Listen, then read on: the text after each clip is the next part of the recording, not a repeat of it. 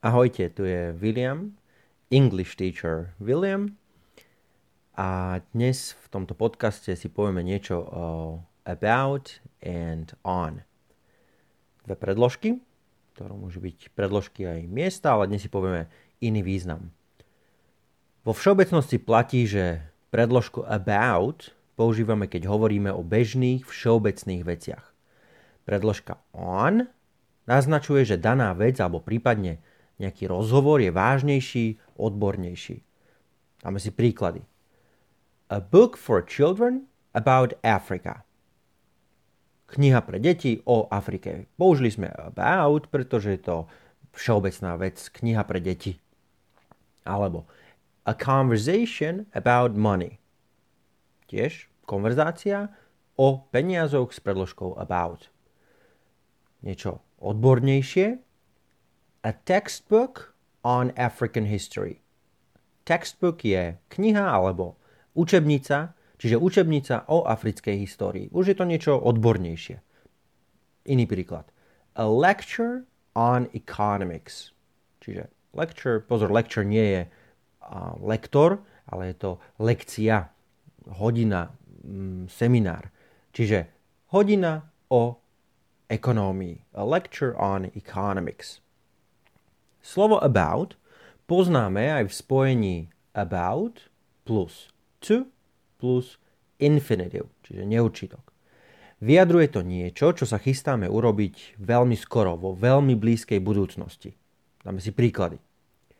Don't go out, we're about to have lunch. Nechoď von, už sa ideme najesť, ideme si dať obed. Čiže presne to about to vyjadruje, že už sa to ide stať. Vieme to použiť aj v minulom čase, nielen v prítomnom. Napríklad I was about to go to bed when the telephone rang. Čiže už som išiel do postele, keď telefón zazvonil. Čiže to about to, ono sa to veľmi ťažko prekladá do slovenčiny, ale vyjadruje, vyjadruje to niečo, že už sa to ide stať. I was about to go to bed when the telephone rang. Zápor, not about to, vyjadruje neochotu, nevôľu.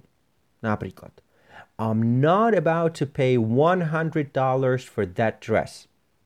Čiže keby sme to chceli preložiť do slovenčiny, alebo povieme si situáciu, kedy vidím šaty za 100 dolárov a poviem, no ja nedám 100 dolárov za takéto šaty, alebo za tieto šaty, a vtedy využijeme to not about to. Je to, vyjadrujem neochotu kúpiť tie šaty. Čiže I'm not about to pay $100 for that dress.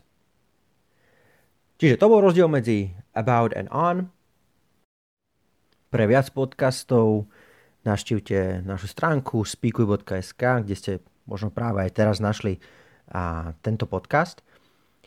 Takisto ma nájdete na Facebooku English Teacher William alebo na Instagrame ako William podtržník R, alebo takisto aj pod môjim menom William Rigo. No a budeme sa počuť pri ďalších podcastoch. Nezabudnite si vyplniť uh, test, ktorý nájdete na konci uh, článku About and On na www.speakuj.sk kde sa môžete otestovať, či ste pochopili rozdiel medzi týmito dvomi predložkami. Je naozaj veľmi jednoduchý. No a budeme sa počuť uh, next time. So have a great day and I'll talk to you later.